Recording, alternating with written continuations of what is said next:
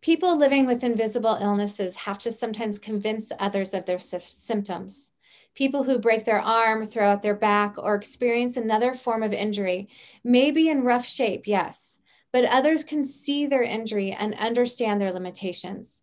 But for the millions of people who are living with arthritis, fibromyalgia, chronic fatigue, and endometriosis, and many other forms of pain, are called invisible illnesses they have to explain what's wrong with them, which is sometimes the side effect of their condition. Not only do you have to put up with challenging, often painful, and sometimes debilitating conditions every day, but on top of that, you may have to explain yourself. You may have to explain or over explain yourself to coworkers, family, friends, teachers, as well as strangers who really don't understand and visibly see what's wrong with you. The challenge of living with invisible illness is that again not only do you have to deal with this every single day but sometimes you get used to the pain. My next guest avery kaplowitz really is someone who she's young she's only 20 years old and she has been living with chronic pain since a very young age. And sometimes what happens is that your symptoms at first are so overwhelming you don't know how to deal with it. But then there's another shift that occurs is that you start to live with debilitating pain. How does someone who is so young and of any age really? But what i want to talk about today is this the courage that avery has had to live with debilitating pain and still function in the world and still be a teenager a young adult but what that does to your psyche, to your emotions, and how that changes a person when you have to go in day in and day out and live with a pain that you need to explain. So this is our topic today is how to um, experience and get through invisible illnesses and how to educate people on the silent pain that someone is going through. And how i love this i'm i'm butchering this quote but how to be kind to all types and all people because you never know what someone is going through. And so when someone says you look so good you have no idea what it's like to live with an invi- invisible illness.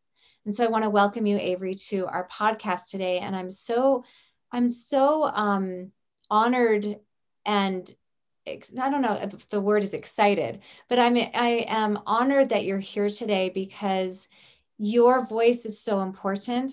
And it's so important to really help others who are living in silence with chronic invisible illnesses to have the courage to use their voice because that is what is going to educate the rest of the world to see these types of people and to give you a voice and to help others. So I want to welcome you.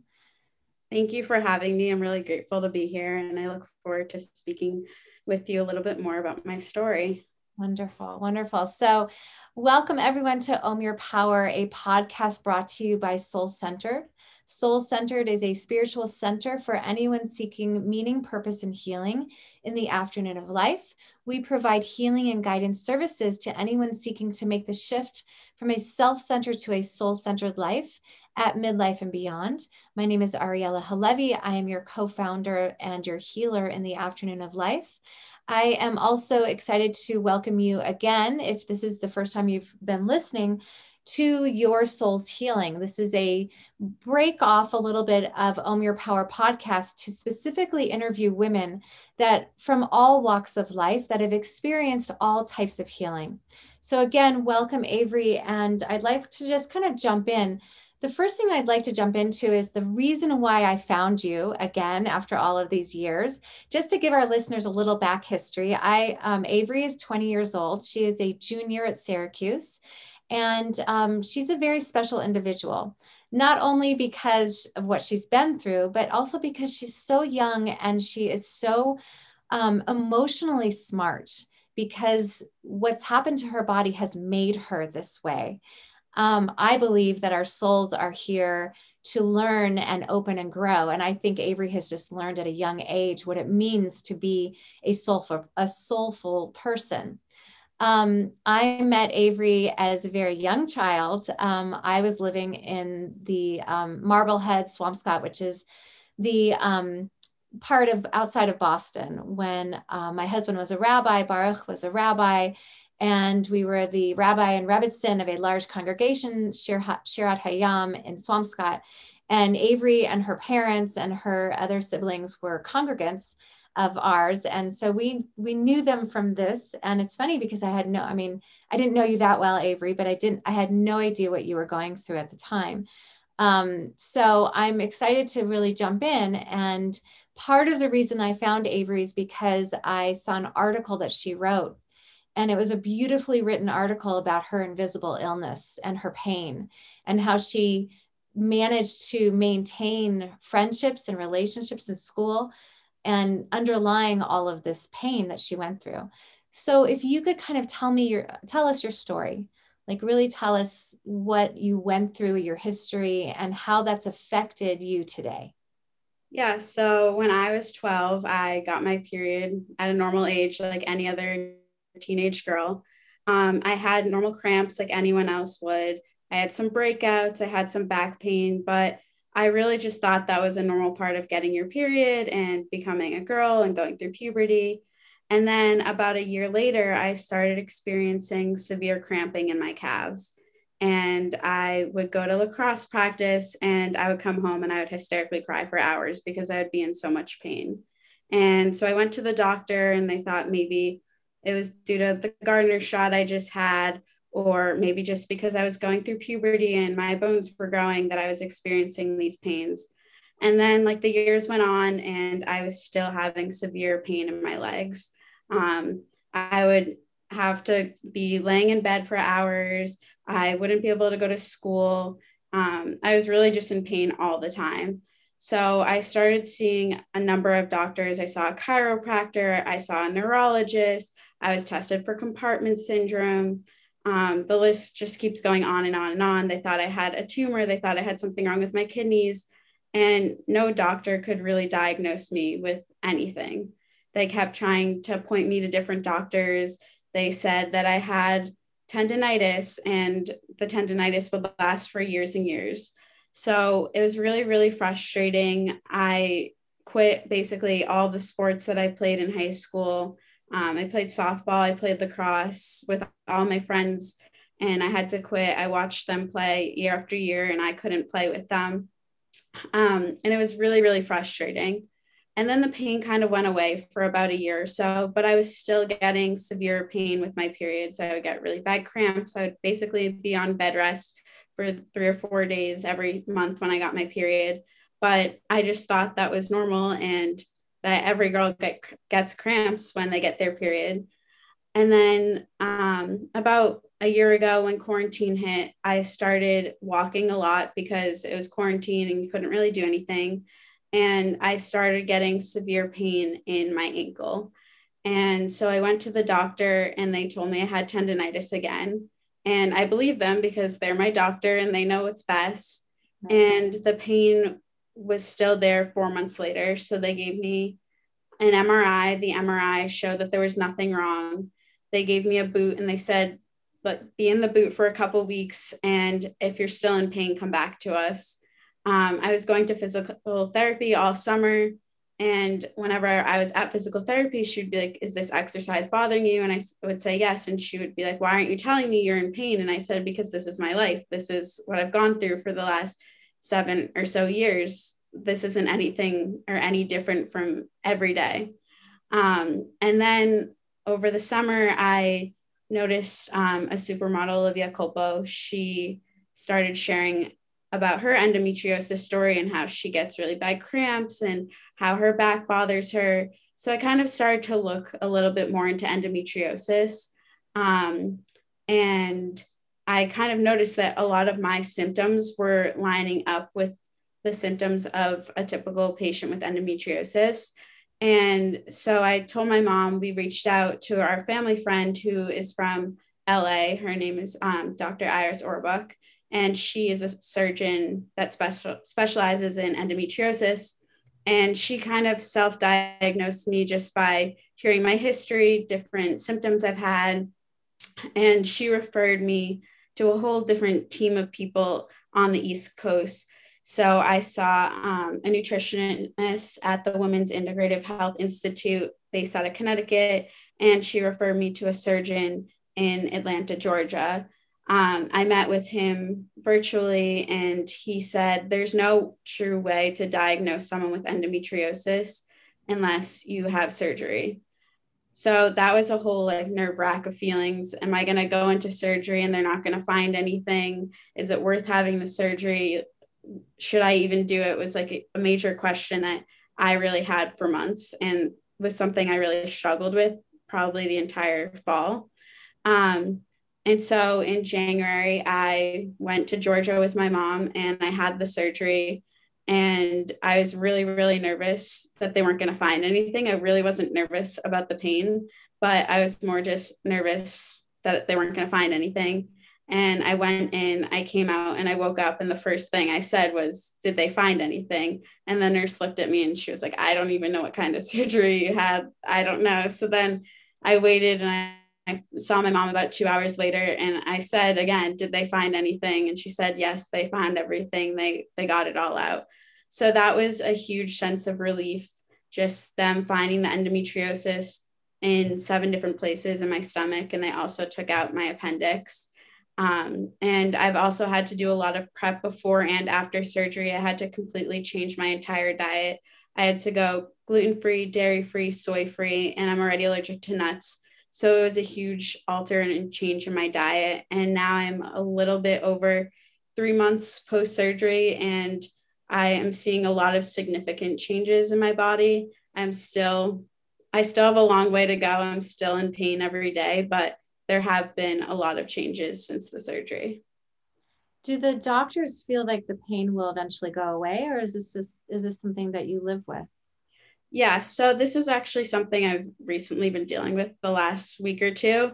Um, the period pains and the cramps and the acne and the back pain are 100% completely gone. Um, I got my period last week, for example, and I had no idea I was getting it.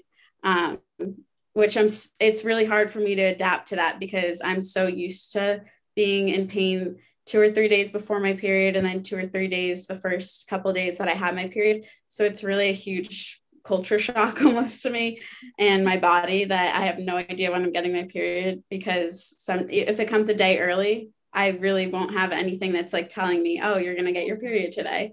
Um, the leg pain is definitely the biggest thing that I wanted to go away from the surgery, and that's the only pain I'm really dealing with.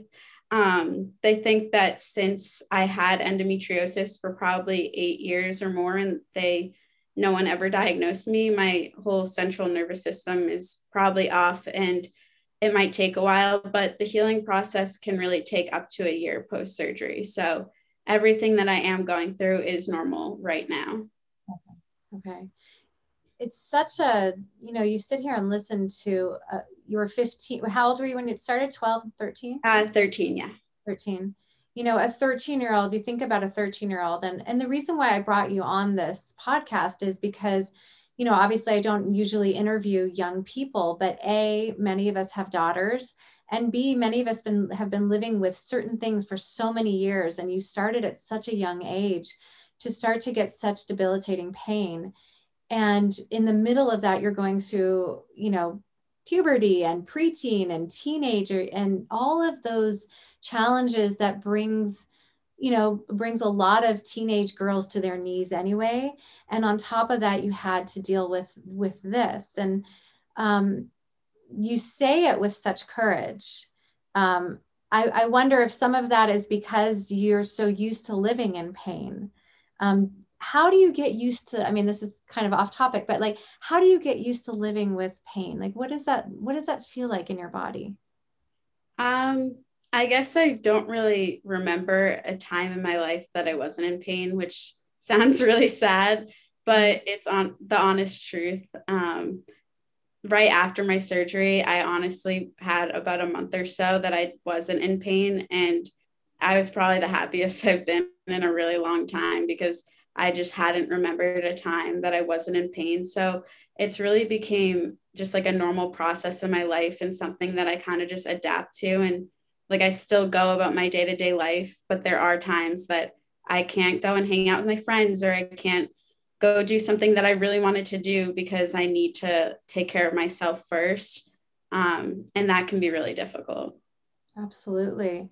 How has that, how do you feel like it affects you today? I mean, you said, you know, in terms of not being able to go everywhere, obviously it sounds like you can't eat uh, the way a normal college uh, young woman would eat. Um, what about psychologically and emotionally? I know that you're studying psychology and social work. And so I wonder if that's kind of the been the impetus for you to go into those studies but how does it affect you emotionally to number one to not be able to be a quote unquote normal normal young woman doing what normal people do which is i don't even think there's a word for normal. I think we all have you know we all have these invisible things. Yours is much more debilitating.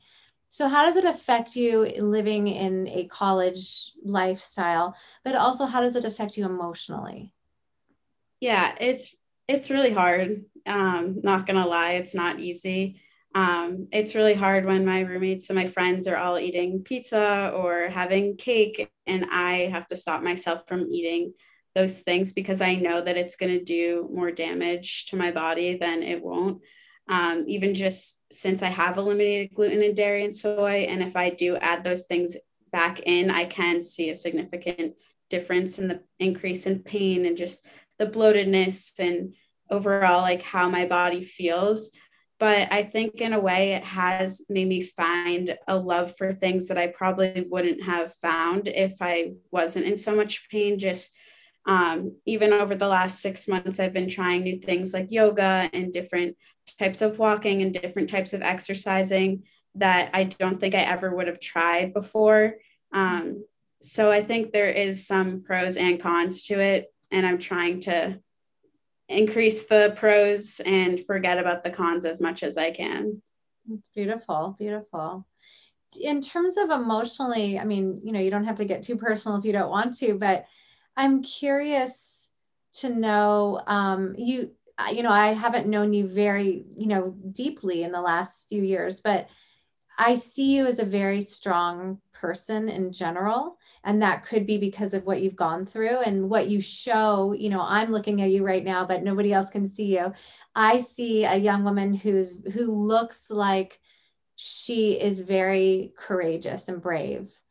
How about underneath what you show to the world um, do you have emotional breakdowns do you cry do you feel sorry for yourself sometimes i know i'm asking you this not to not to pry but I know that um, so I had I had struggled with an autoimmune disease for a long time. I know other women that struggle with autoimmune issues, things that are more debilitating and painful, but that is still the silent type of illness. And emotionally, these women, and I know firsthand, they have to do more emotional work and keep themselves up more positively than somebody who's not dealing with this. So I, I guess I know the inside, you know, in a different way. Does it affect you emotionally? Yeah, of course. Yeah. Um, I think in high school, when I was younger, I was a lot more sensitive than I am now, obviously. Um, I've gone through college. I'm a very different person than I was when I first started having these pains. And when I was younger, I would be crying every single day. I kept asking my mom, why why am i in so much pain why is it me it's not fair i think over the years definitely like the crying aspect and the feeling bad for myself aspect i've grown from that but it still is really hard i mean i've been in a lot of leg pain the last couple weeks and i was talking to my roommate the other day and i said it's just not fair that you guys can eat whatever you want and you can go exercise and you can go do all these things and I can do the same exact thing and I can't get the same results out of it that I want to have. So that part is really frustrating. I definitely still have breakdowns. Everyone has breakdowns, even if they say they don't, they do. Um, I I don't like to cry in front of people. I don't like to show my emotions. I think one thing that has really helped me over the years is just staying busy. Um, I'm very active. I'm at school during the school year. I go to overnight camp and I work with kids throughout the summer. So I like to always be doing things. And even if I'm in pain while I'm doing those things, it kind of distracts me. I think the downtime is the hardest part. I don't like sitting around, I don't like doing nothing. Um, so that was definitely hard over the last year. Just doing a lot of nothing was really hard for me emotionally. But I think now that things are somewhat coming back to normal, um, it has helped me and just kept me busy and kept me going. It's beautiful. I always feel like, um, and I've said this to one of my children, is that when at such a young age, when you have pain or you're going through something that that other kids or other people aren't going through, you're a special soul you know that you were brought here and this is kind of where i come from in my healing work that i do with women is that i work with a lot of women like you just older that have been dealing with this for so long. And and the first thing that always comes to me is that you were you are here for a very special reason. And you may not know it yet you know and some people who are 50 years old don't know it yet but that that part of the pain is also in some ways i i think is a gift. And it's not that you would ever ask for that kind of gift but that you are your soul is a different type of soul. So who knows what you'll do with your with it? You know you're still 20 but i find that a lot of a lot of women that have debilitating invisible illnesses they go on to use their voice even like you're doing now and to help other people that feel so victimized by it. And so I just want to commend you for using your voice and for getting out there and being courageous. So, what tips would you have or ideas would you give our listeners who are dealing with invisible illnesses? How can women like you use their voice and speak out about what you're going through, what they're going through? Yeah, so I wrote a lot about this in the article that I wrote, but you know yourself better than anyone else. You can go to a million doctors, you can tell a million people that you're in pain and they might not believe you, but you know that you're in pain, even if it's psychological, if it's actual pain, you know that something's wrong. Um, and I think keep fighting until you figure out what is wrong, get to the bottom of your problems. And when you do solve those problems, just know that you're not alone. There's other people out there that are probably going through the same thing. They're probably dealing with this pain for as many years as you have. And don't give up. There will be relief at some point. You will be diagnosed at some point, but just also know that you're more than your diagnosis, you're more than your pain, and you're stronger than you think you are. It's beautiful. It's beautiful. It's very true.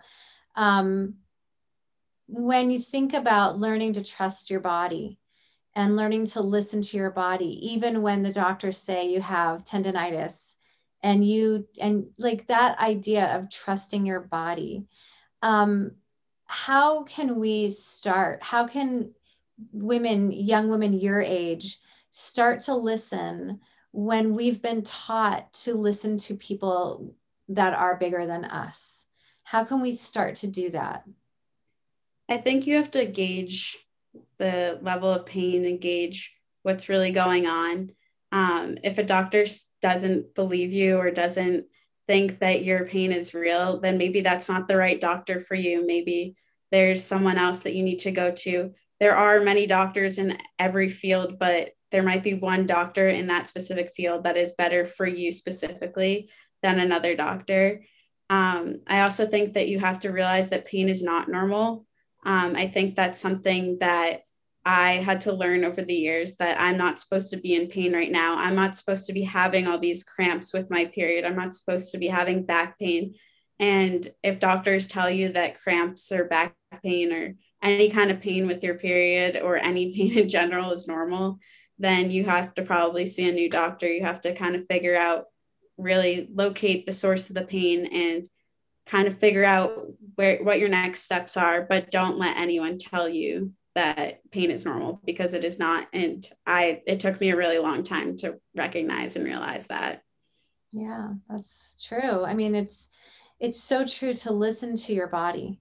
Your body knows what's wrong, and your body knows when things aren't right and when you feel off. And it's so important that, and you've learned this at such a young age. I mean, that's why I think this can, you can affect so many women your age and older to to show them that it's number one to trust yourself and trust your body um, how do you think this has shaped your future are there ways in which you want to tell your story and help other women with invisible illnesses as part of your future i think it definitely has given me a lot of hope. Um, i went all these years without hope and i think that this can almost make me an advocate advocate and an educate educator for others.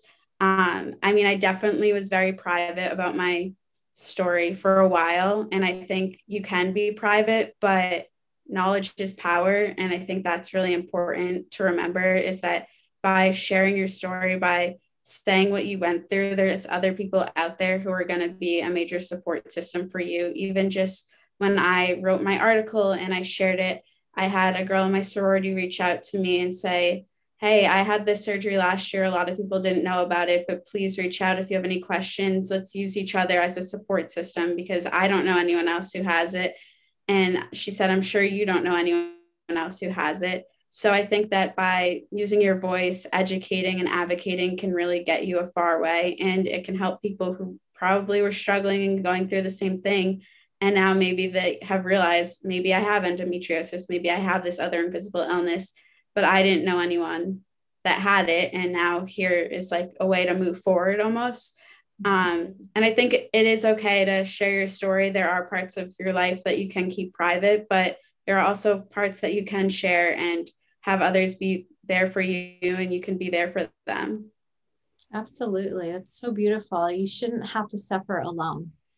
And that's right. what I find also is that when we don't express ourselves and say how we feel and what we're going through, then we end up suffering in silence. And that's why this is the invisible illness because many women they have been pushed down for so many years saying that there's nothing wrong with them or they can't find anything wrong with them that they become silent and they get used to not using their voices Right. So that support, I think, is so huge. The fact that you reached out and you found somebody in your sorority that has gone through the same thing, you probably would never have known, you know, unless you used your voice. So that's, of course. That's and I, even going into the surgery, I didn't know anyone who had.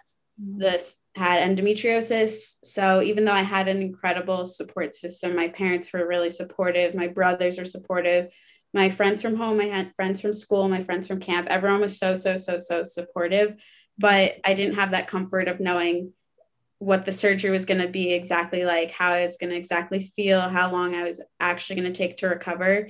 So that part was a little less supporting and comforting. Um, and now that I've found people, even though it's a couple months later, it kind of gives a sense of comfort. Yeah, that's beautiful. Beautiful. So, just the last question. Um, it's something that I think about often. I have two teen- teenage daughters, and I was a teenager and I'm a woman and living in this world. Our our societal focus uh, for women and girls is that there's this there's this hyper focus actually on your body you know what your body looks like what size it is um, how you present it to the world what you wear. There's a lot in our media our social media. Um, I think it's getting better, but I think that there's this hyper focus on your appearance and your weight and the shape of your body. Um, have you experienced that, that? And how has that experience i mean I, i'm assuming you've experienced it just because you were a teenage girl and a young woman in college how has your experience shaped this idea of what your body looks like i mean has it changed you at all in terms of the typical idea of what your body should look like? Yeah, so I've done a lot of research on this, just even for class. I'm a psych major and just doing the comparisons about social media and body influence. So I've learned a lot about this, especially over the last couple months. Um, I've definitely, I'm always someone who's very been very self conscious and always been looking in the mirror and focused on my body. I'm very short. Um, my brothers are seven and four years younger than me, and they tower over me already. Um, so I'm definitely someone you can spot in the room as the shortest person. But I have learned that the number on the scale does not mean anything. I could be standing next to someone who could weigh the same amount as me, and we could both look very, very different. Um, I have to, I've learned that I need to get into a routine that works best for me. I need to eat and be healthy and do all these things that are best for me. And every person is different. And I have, I've, I've learned, I'm still learning to love your, your body and be comfortable with your body. I think it's really hard. That's something that's very hard for me just because I've been in so much pain that it's been hard to like look in the mirror and be like, oh, I look amazing today, especially with having endo flare ups. I could go to bed and I could look very skinny and thin and then the next morning i could wake up and look very bloated because that's how endometriosis endometriosis works um, so learning to love yourself and being comfortable in your own body is something that i think is very important when finding beauty and strength um, learning that the number on the scale doesn't mean anything and just being happy with who you are looking in the mirror. There isn't there shouldn't be this like notion that everyone has to be skinny or no one should have curves or everyone needs to have big boobs or big butt. Like everyone is very unique in their own body. And i think that in, in today's society we haven't accepted that. And that's something that we do need to accept. It's beautiful. Beautifully said and it sounds like i mean when i said to you a few minutes ago you know your soul came here for a very specific very important reason. And i think that's it sounds to me like that's part of your journey to accept your body and especially with the pain to to really find and i'm sure you know you're young and it's it's a journey but the fact that you are doing this at a young age where i'm sure a lot of women young women your age are even if they feel quote unquote normal they are still looking in the mirror and not seeing perfection. They are still worrying about you know their weight and the calories and what they should look like. And it's as if you were taken out of that group and put into this different group where your where your body said to you this isn't where we're going we're going on this path and this path is going to teach you that even with pain that even with bloating that even with all these symptoms you can still love the body that you're in um, my i just taught a class last night and i what i taught was that your body is a home for your spirit for your soul. Your body is a sanctuary, but with pain, it doesn't always feel like a sanctuary, I'm assuming. Yeah. And so I think it's a really beautiful and challenging journey that you're on. And I thank you for coming on here and being honest and open with with me, with our listeners, and I'm hoping that your message reaches many, many, many people. And my hope is that the moms that are on this podcast listening, that it can help you, but also help your teenage girls, your teenagers, um, to look at their bodies in a different way, to help you look at your body in a different way. Um, so, Avery, thank you very, very much for all of your honesty and your courageous voice. Thank you for having me. Sure, sure. So I just want to um, say to our listeners that in the show notes, I'm going to post Avery's article. And I want to just promote her article. So if you click on that link and you like what you read and you feel moved by Avery's story, please share it. Share it with your family, share it with your school, share it with other women, put it on your social media, and let's get Avery's voice out there to not only um, promote invisible illnesses and find um, and find and help those women that are suffering in silence, but to also help other women to help. You know what? I keep feeling like I'm seeing us being lit up. Like, let's lift up and light up other women because no woman should feel like they have to look and be a certain size and to fit in to fit into the world every woman every body is different. And so i think that's what avery's message is is that we are all going through different things. And the important thing is that we support each other. So again thank you so much. And um, if you like what you what you listened to today and you enjoyed this podcast, please don't hesitate to give us a five star five star review and share with your friends. Um, don't forget to check out on our website, www.mysoulcenter.org, your complimentary offerings. We have Ohm Your Power, which is a program, it's a seven day program to help you start to find strength and courage in your own voice. We also have a 28 day program. It's called Carry the Fire. The Carry the Fire program um, has a complimentary offering to it. It is a download that you can start creating when you have lost somebody um, to really remember them, to create memories for them. So, those two complimentary offerings are here for you on our website, and you can check us out on all social media. And we hope to see you soon. And again, thank you so much, Avery. Namaste, everybody.